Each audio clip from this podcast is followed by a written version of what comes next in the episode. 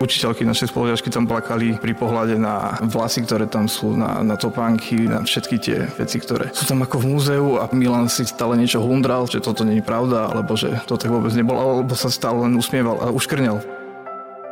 Keď vidíme na ňom teraz ten arogantný úškrn, ktorý často používa pri diskusiách, tak to mal už vtedy.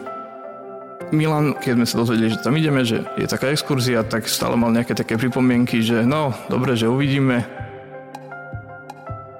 keď nám rozprávali, koľko ľudí tam zomrelo, koľko ľudí tam bolo, tak on stále bol presvedčený, skalopevne o tom, že nie je šanca, aby tam toľko ľudí bolo, že tam mohlo maximálne pár ľudí zomrieť a že oni tam vlastne len pracovali a nechcel pripustiť, že by ich tam zomrelo milión.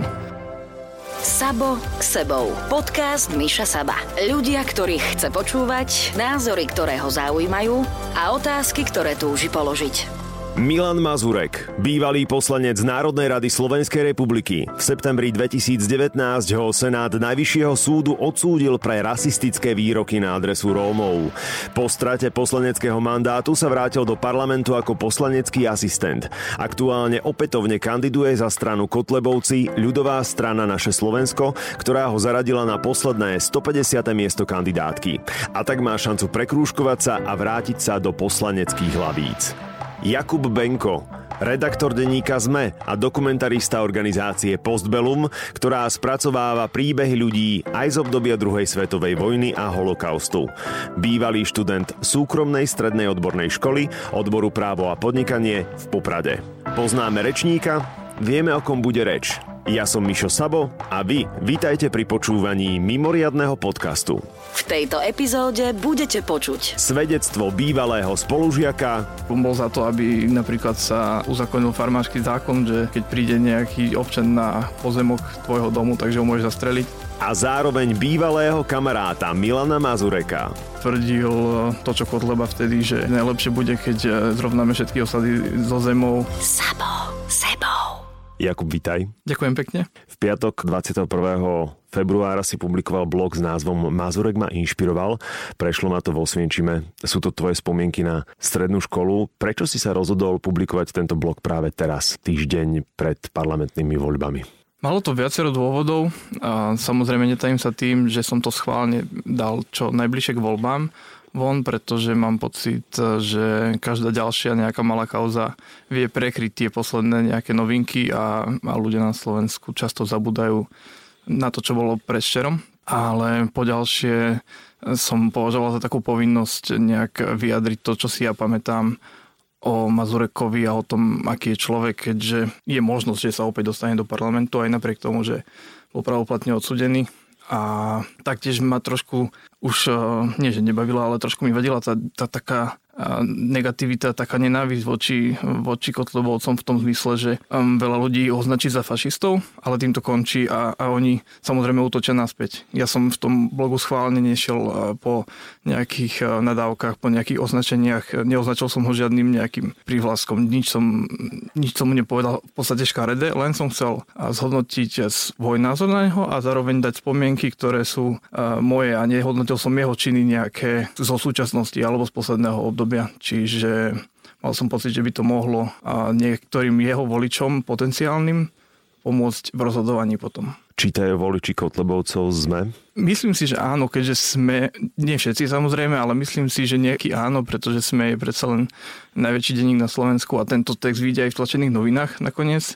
Čiže myslím si, že nejakým spôsobom sa môže k ním dostať preto sme aj zhodnotili v redakcii, že ho nebudeme zamykať, že nebude pre predplatiteľov, pretože tam asi je veľmi malé percento tých predplatiteľov, ktorí sú zároveň voliči Kotlebu alebo Mazureka. Čiže sme ho odomkli, aby bol prístupný pre všetkých. A dúfam teda, že sa dostal aspoň k nejakým jeho voličom. Lebo ja som tvoj blog zdieľal na svojom facebookovom fanpage a objavila sa tam jedna užívateľka menom Saša, ktorá ho spochybnila, v podstate vyvrátila všetko, čo ty si napísal. Potom som jej okrem tvojho blogu poslal aj link na článok denníka N, v ktorom bol rozpísaný celý prípad jeho odsúdenia. A ono je ťažké bojovať s niekým, kto číta hlavné správy a magazín 1 a sleduje kultúrblok. Preto sa pýtam, že či si myslíš, že to padne na úrodnú pôdu, to tvoje rozprávanie. Mm, no, často počúvam alebo čítam názory, ktoré hovoria o tom, že aj voliči LSNS sú v podstate rovnakí ako ľudia, ktorí za nich kandidujú. Ale ja tak nejak asi naivne verím, že to tak nie je, že neverím tomu, že 12%, ktoré majú v prieskumoch často z tých ľudí je, je proste takto rozmýšľajúcich, ako je Mazurek alebo Kotleba a tak ďalej. Že jednoducho odmietam uveriť tomu, že všetci sú až tak a zahľadaní do tých konšpirácií a, a všetci čítajú len tie nie mainstreamové tie konšpiračné plátky ako hlavné správy a tak ďalej. Čiže áno, samozrejme majú e, extremistických ľudí aj medzi voličmi, ale odmietam uveriť tomu, že všetci sú extrémisti a všetci sú radikáli, ktorí rozmýšľajú nad tým, že ich pôjdu voliť. Pevne v to verím tiež.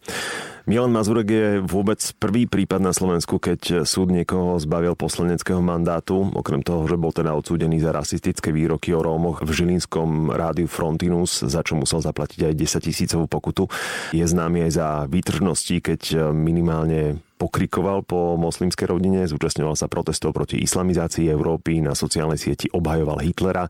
V minulosti už o Mazurekovi podobne ako ty prehovoril aj iný kamarát z detstva, volá sa Martin Čupka. S ním vyrastali spolu v Spiskej Belej, odkiaľ Mazurek pochádza.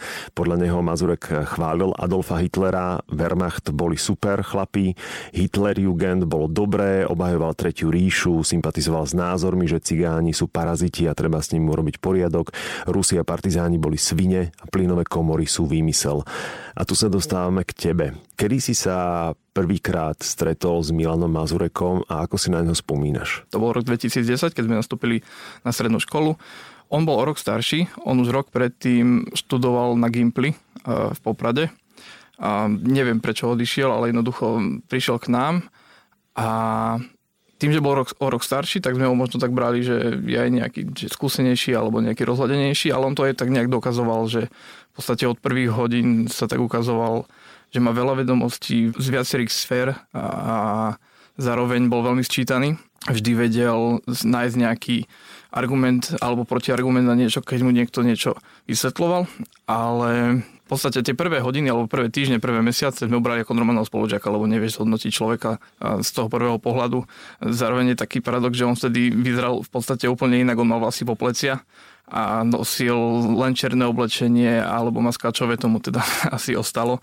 Ale bol veľmi taký uťahnutý, taký až hamblivý, mám pocit vôbec sa, sa tak neprejavoval krikom alebo niečo. Skôr sme ho spoznávali v takých súkromných konverzáciách, že som s ním niekde sedel a som sa s ním bavil a sme sa rozprávali o rôznych témach, tak vtedy e, sa vedel prejaviť, ale nikdy nebol taký, aspoň tie prvé mesiace alebo prvý pol rok školy, že by sa postavil pred triedu alebo že by si dovolil niečo povedať e, učiteľke, že by prejavil svoj nesúhlas.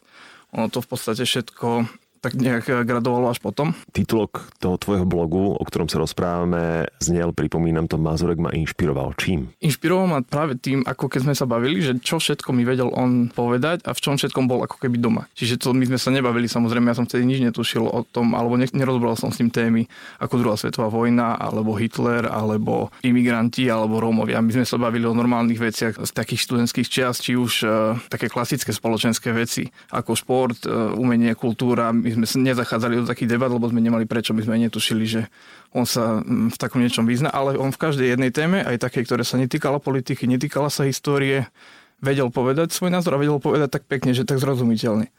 Že keď mi niečo povedal, tak som si povedal, OK, vieš, o čom hovoríš. Čiže pôsobil sčítano a inteligentne. Áno.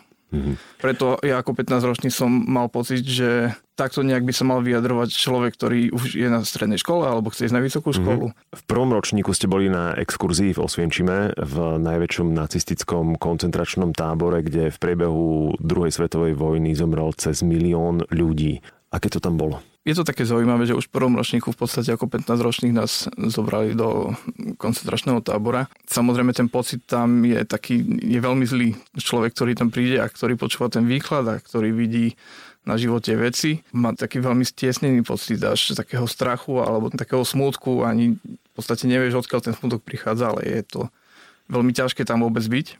Samozrejme, naše učiteľky, naše spolužiačky tam plakali či už pri pohľade na vlasy, ktoré tam sú, na, na topánky ľudí, na, na všetky tie veci, ktoré sú tam ako v múzeu a potom nás zobrali do tých barakov.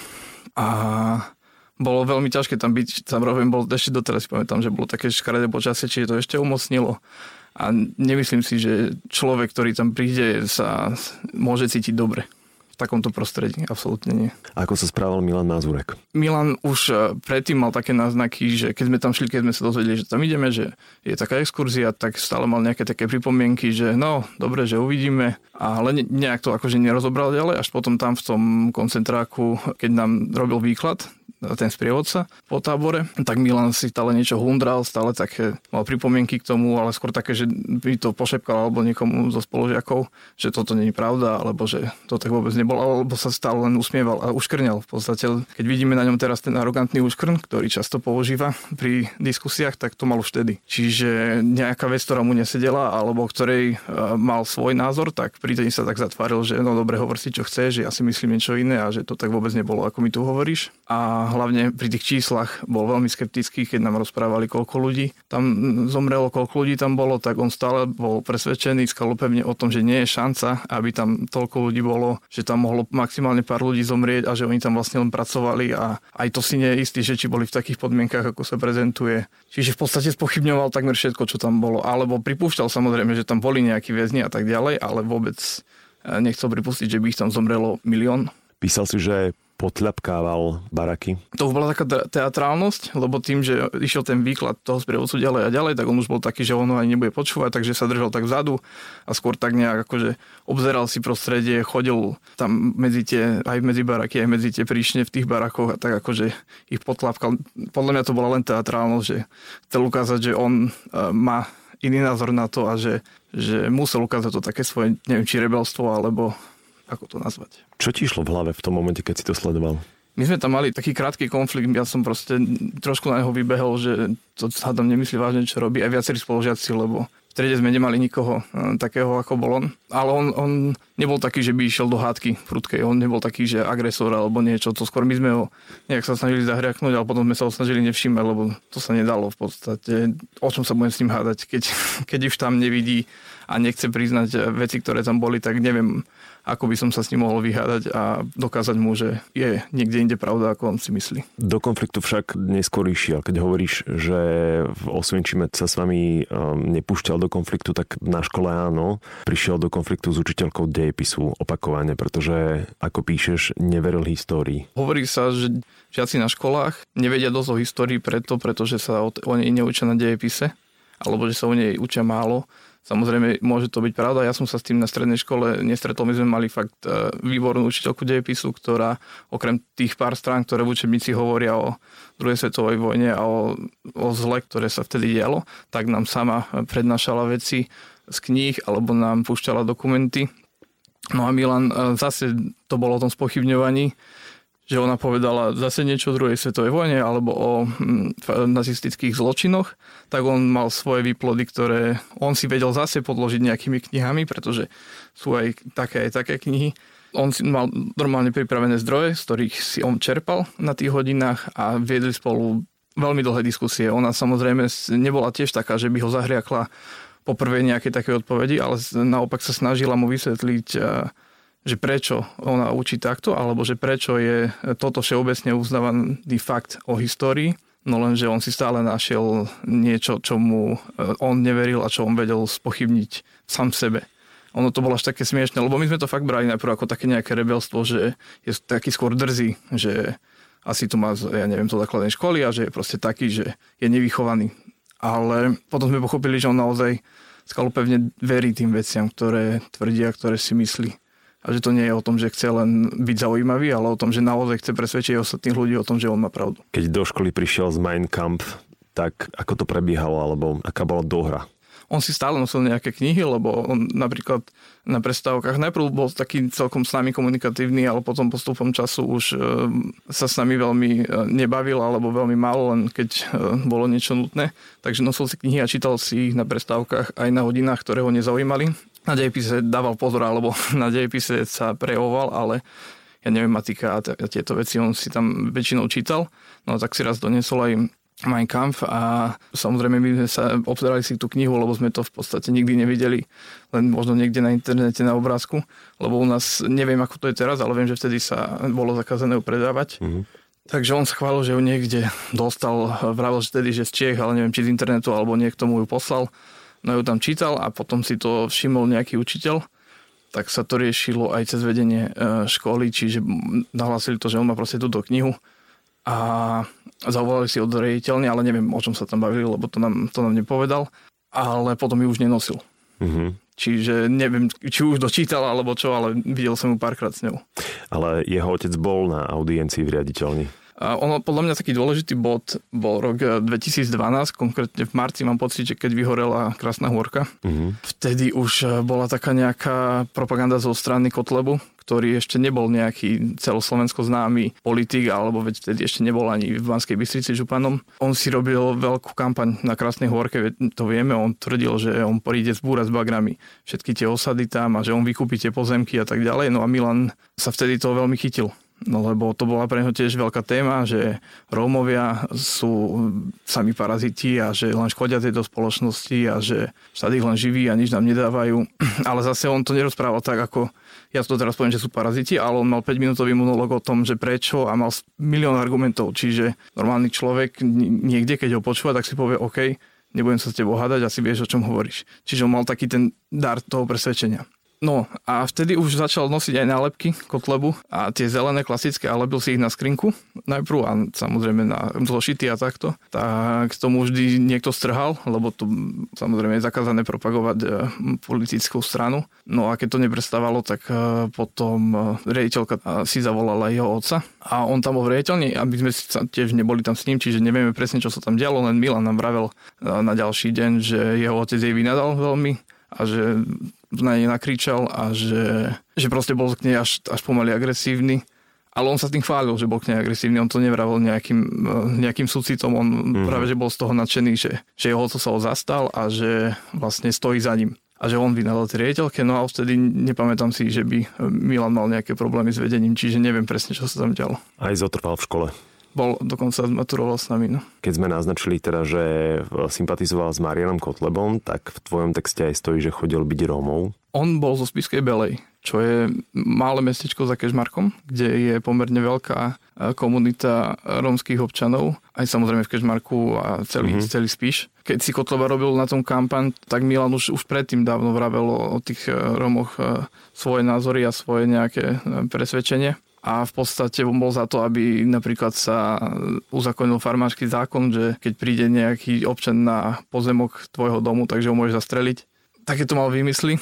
No a v tom Kotlebovi videl ako keby spriaznenú dušu. Že Kotleba rozprával presne to isté, čo nám Milan vravel ešte predtým, ako to Kotleba vravel verejne. Mm, čiže kopíroval jeho retoriku? Podľa mňa sa tak zhodli.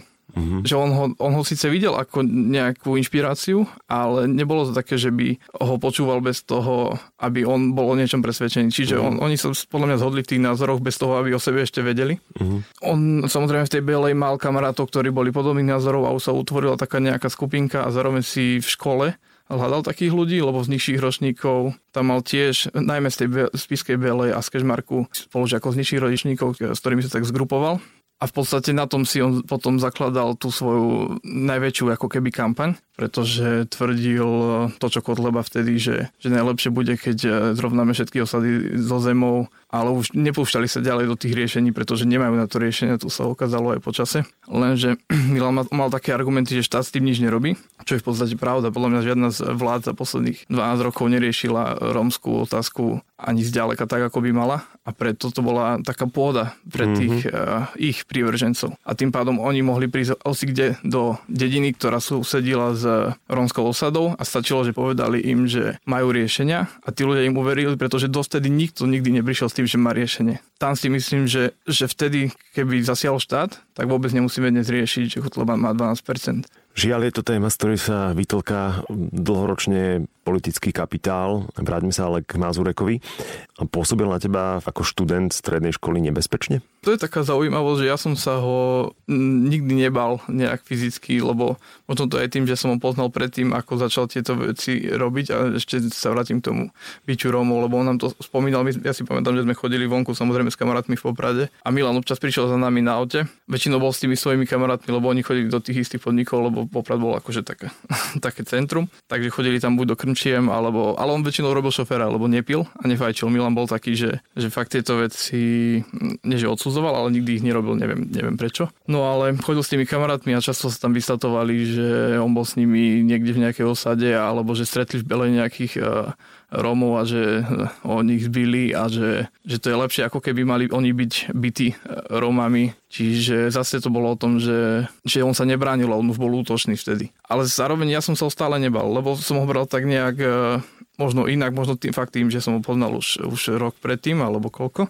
od začiatku školy. Takže nemal som pred ním nejaký taký rešpekt ako teraz, keď vidím iných extrémistov, alebo Kotlebu s Kotlebom mám rešpekt, pretože ho nepoznám, neviem, aký je človek, ale nemyslím si, že Milan by bol schopný v tom čase nám niečo spraviť. Že on, on nebol taký, že by proti nám išiel nejak veľmi útočne, alebo keď sa s nami nejak pustil do konfliktu, tak to bolo čisto len slovne, že nikdy sa nám nevyhrážal alebo niečo. Aj napriek tomu do školy chodil ozbrojený. Chodil, pretože tvrdil, že to má na obranu a že on keď ide potom po škole niekde alebo pred školou, takže on môže byť napadnutý cigánmi a že oni ho budú byť, takže on aby sa bránil, takže mal aj boxer, potom aj obušky nosil. Možno sa iba bál, že príde tá tretia svetová, o ktorej rozpráva to, intenzívne. Túto tému začal už, už v prvom ročníku a vtedy to bolo pre nás ako pre 15-ročné deti niečo, niečo wow v podstate, lebo vôbec sme si nemysleli, že by, že by to mohol mysleť nejak nejak, nejak zle, ale skôr sme ho počúvali s takým záujmom, pretože rozprával niečo úplne iné, ako sme počúvali, či už z telky, alebo z e, rádia, alebo kdekoľvek to nikto nikdy nevravel tieto veci.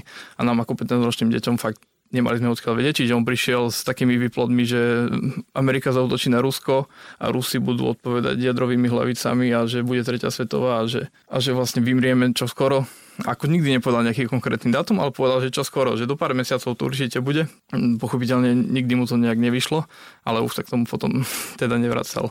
Nevedel si to asi ospravedlniť, ale nemyslím si, že by si to mal za zle, podľa mňa dodnes e, žije v takom presvedčení, že, že čo skoro príde nejaká svetová vojna. Tak celá fašistická terminológia a viera je založená na tom, že svet sa rúti do záhuby a že stále nám niečo hrozí a že stále sme v napätí a čakáme niečo, že to tu celé padne a iba oni to môžu zachrániť. Takže to nie je nič nové. Um, aké mal podľa teba Milan Mazurek zázemie doma? Zase sa vrátim k tomu vzdelaniu, lebo veľa sa hovorí o tom, že e, štát zlyháva pri vzdelaní. Deti by nemohli mať takéto názory, ako má Mazurek bez toho, aby to mali doma pokazené alebo aby mali doma niečo zlé. Pretože my, keď sme s ním začali chodiť do školy, tak sme samozrejme z nejakej časti začali ho počúvať a začali sme rozmýšľať nad tým, že či nemá pravdu, lebo sme proste mali 15 rokov a v tej, v tej dobe človeka ovplyvní čokoľvek. Lenže keď sme prišli domov a začali sme sa o tom baviť s rodičmi, tak nám proste vedeli vysvetliť, že prečo to tak nie je a že proste to proste nie je cesta, ako by sme mali rozmýšľať. Lenže potom sme zistili, že Milan, v podstate ten jeho otec bude veľmi podobný. Nikdy som sa s nimi rozprával, nechcem ho hodnotiť, ale z toho, čo nám vravel Milan, tak mám pocit, oni boli rozvedení, jeho rodičia. On žil s otcom, on máme veľmi nikdy nerozprával, no a toho teda rozprávania alebo z tých nejakých sprostredkovaných zažitkov, ktoré nám on vravel, alebo z toho zažitku v škole s tým jeho otcom, tak mám pocit, že bol veľmi podobný s myšľaním a že tam bola najväčšia chyba. Pretože keď eh, má človek eh, doma podporu v tých eh, myšlienkach, ktoré si upustí kdekoľvek, tak potom kto ho má zastaviť? Prečo by mal počúvať nejakých neznámych ľudí, ktorým sa mu snažia vysvetliť, že to nie je správne, keď mu otec doma povie, že to je správne. Čím sa živil jeho otec? On bol podnikateľ v Spiske Belej, taký miestny. Mal ten obchod s elektronikou a potom robili e-shop. A to je tiež také úsmevné, lebo Milan, čím bol starší, tak e, rozmýšľal aj tak nejak prakticky nad e, peniazmi a nad živobytím. On bol dospelý skôr ako my, lebo keďže bol starší o ten rok. No a on vymyslel ten e-shop a viem, že nakupovali v Polsku nejakú elektroniku, neviem odkiaľ, ani som to nejak neriešil ale viem, že si pamätám, že celé hodiny v škole vypisoval uh, falošné pozitívne uh, recenzie na Heureke a, a to potom bola, mám pocit, aj kauza z toho, že, že sa k tomu niekto vrátil po rokoch, ale dodnes si pamätám, že ešte mu jeden spolužiak pomáhal, lebo toho bol kvantum, čo sa tam nahádzalo a zároveň, keď sa tam objavila nejaká negatívna, tak tam písal po to, že to vôbec nie je pravda a nejak to tam, že to potom sa aj riešilo, že utočil mm-hmm. na tých uh, recenzentov. Mm, myslím si, že toto je taká stabilná praktika vybraných voličov, vybraných strán, tráviť veľa času na internete. Len tiež neviem, ja mám pocit, že keď sme začali do tej školy chodiť, ja si nepamätám, že by niečo také bolo. Možno som bol príliš malý na to, aby som to vnímal, ale my sme preto ani nebrali ako hrozbu to, čo Milan hovorí, pretože nám to hovoril medzi piatimi ľuďmi a nebolo to také, že by dal niečo na Facebook a mal tam 5000 e, lajkov. Čiže ja, ja som to vtedy ani, ani my sme to nebrali ako hrozbu, pretože sme to nevnímali v takom celospoločenskom nejakom hľadisku. Ani, ani tie hoaxy a, a tak ďalej. Asi to ani nebolo také rozšírené vtedy, mám pocit. Ale vôbec sme e, na to nepozerali tak, že to môže o 5 rokov e, uchvátiť ja neviem koľko tisíc ľudí na mm. celom Slovensku. Brali sme to ako také nejaké jeho výplody, ktoré si môže rozprávať akurát tak medzi kamarátmi, ale absolútne mi nenapadlo, že by mohli ho počúvať davy. Stretol si sa po skončení školy s ním niekedy ešte, alebo? Vôbec nie. My sme mali stretávku samozrejme nejakú po dvoch rokoch, ale my sme sa stretávali aj častejšie ako kamaráti do strednej, ale keď sme mali takú väčšiu, tak uh, si pamätám, že my sme sedeli v jednom podniku a v ten istý čas on išiel do iného s nejakými dvoma spolužiačkami, ktoré sa s ním teda chceli stretnúť, ale, ale on nechcel ísť za nami už. Mm-hmm. Čiže už to bolo také, že ani on sa nechcel stretnúť, ale my sme ani netrvali na tom, aby prišiel. A ozval sa ti po publikovaní tohto blogu? Absolútne ani, ani mail, ani správa a mňa aj v redakcii šéfka upozorňovala na to, že prídu hejterské správy a bude mi možno zvoniť telefón alebo prídu maily, ale dodnes za tie 3 dní som dostal jedinú správu na Facebooku o tom, že koľko som zobral Petrošekelov za to. ale, ale absolútne žiadna nejaká vyhrážka a žiadny nejaký nenavisný eh, potom niečoho, čiže som bol v podstate aj prekvapený tým, že, že nikto taký sa neozval ale možno to pripisujem aj tomu, že som nešiel tak útočne do ňoho. Lebo keď si pozrieme napríklad statusy, ja neviem, Arpada Šoltesa, mm-hmm. ktorý uh, naozaj občas agresívne útočí nielen na uh, Koclebovcov, ale aj na ich, jeho, na ich voličov, tak oni samozrejme, to je pre nich taká úrodná pôda, lebo oni sú doma v týchto útočných veciach, ale ja som sa snažil to vyjadriť naozaj tak mierne a vyjadriť len také rozumné argumenty, ktoré Môžu ma obviniť akurát z toho, že klamem, hej, tak to je jasné, hej, ale nemyslím si, že by mohli mi vyčítať niečo z toho, čo som tam napísal tak ako vyčítajú napríklad Arpadovi. Koľko vás bolo v triede? 21. No keby ťa obvinili z toho, že klameš, tak stále máš ešte ďalších svetkov stále mám. No a my sme boli taká zaujímavá zmes tej triede, lebo mali sme aj Rómku v triede a zároveň sme mali aj chlapca, ktorý bol homosexuál. Mm-hmm. A jemu sa samozrejme Milan vysmieval, ale my sme tiež e, najprv mali posmešky ako 15-ročné deti, sme tomu nerozumeli, potom to prestalo. Ale hlavne s tou našou spolužiačkou, ona tiež bola z východu a bola e, rómskeho pôvodu, tak s ňou mal vážne debaty a s ňou po sebe aj kričali. Ona bola veľmi taká nešťastná z toho a často ona bola tá, ktorá vystúpila, pretože samozrejme nebude počúvať, keď on rozpráva veci o tom, ako všetci Romovia sú paraziti a ako všetci mm. chcú zle. Pritom ona bola z veľmi slušnej rodiny a veľmi e, také až zámožnej rodiny. Čiže nemohol on nepovedať, že je nejaká špinavá cigánka, alebo tieto jeho výrazy teraz používam. No ale on to tak generalizoval a ona sa mu snažila vysvetliť, že to proste nie je. Takže samozrejme v tých osadách sú akí ľudia, tak ako sú akí ľudia medzi bielým obyvateľstvom ale nemôže to tak generalizovať, ako to on robil. V tejto strane vidia svet výhradne čierno-bielo, takže bolo by možno aj prekvapením, keby tá retorika bola trošku iná. Z okolností o týchto dvoch prípadoch, ktoré si mi spomenul, o rómskej spolužiačke a o gejovi spolužiakovi viem aj od dvoch ďalších ľudí, ktorí sa mi ozvali. Ja ti ďakujem za tvoje rozprávanie, za to, že si publikoval svoj blog, lebo je to veľmi statočný krok. Ja tiež občas lavírujem, že či to, čo robím, ma nemôže ohroziť ale je to potrebné. Ja som to ani nebral tak, ako že by som sa nejak prekonával v takej odvahe.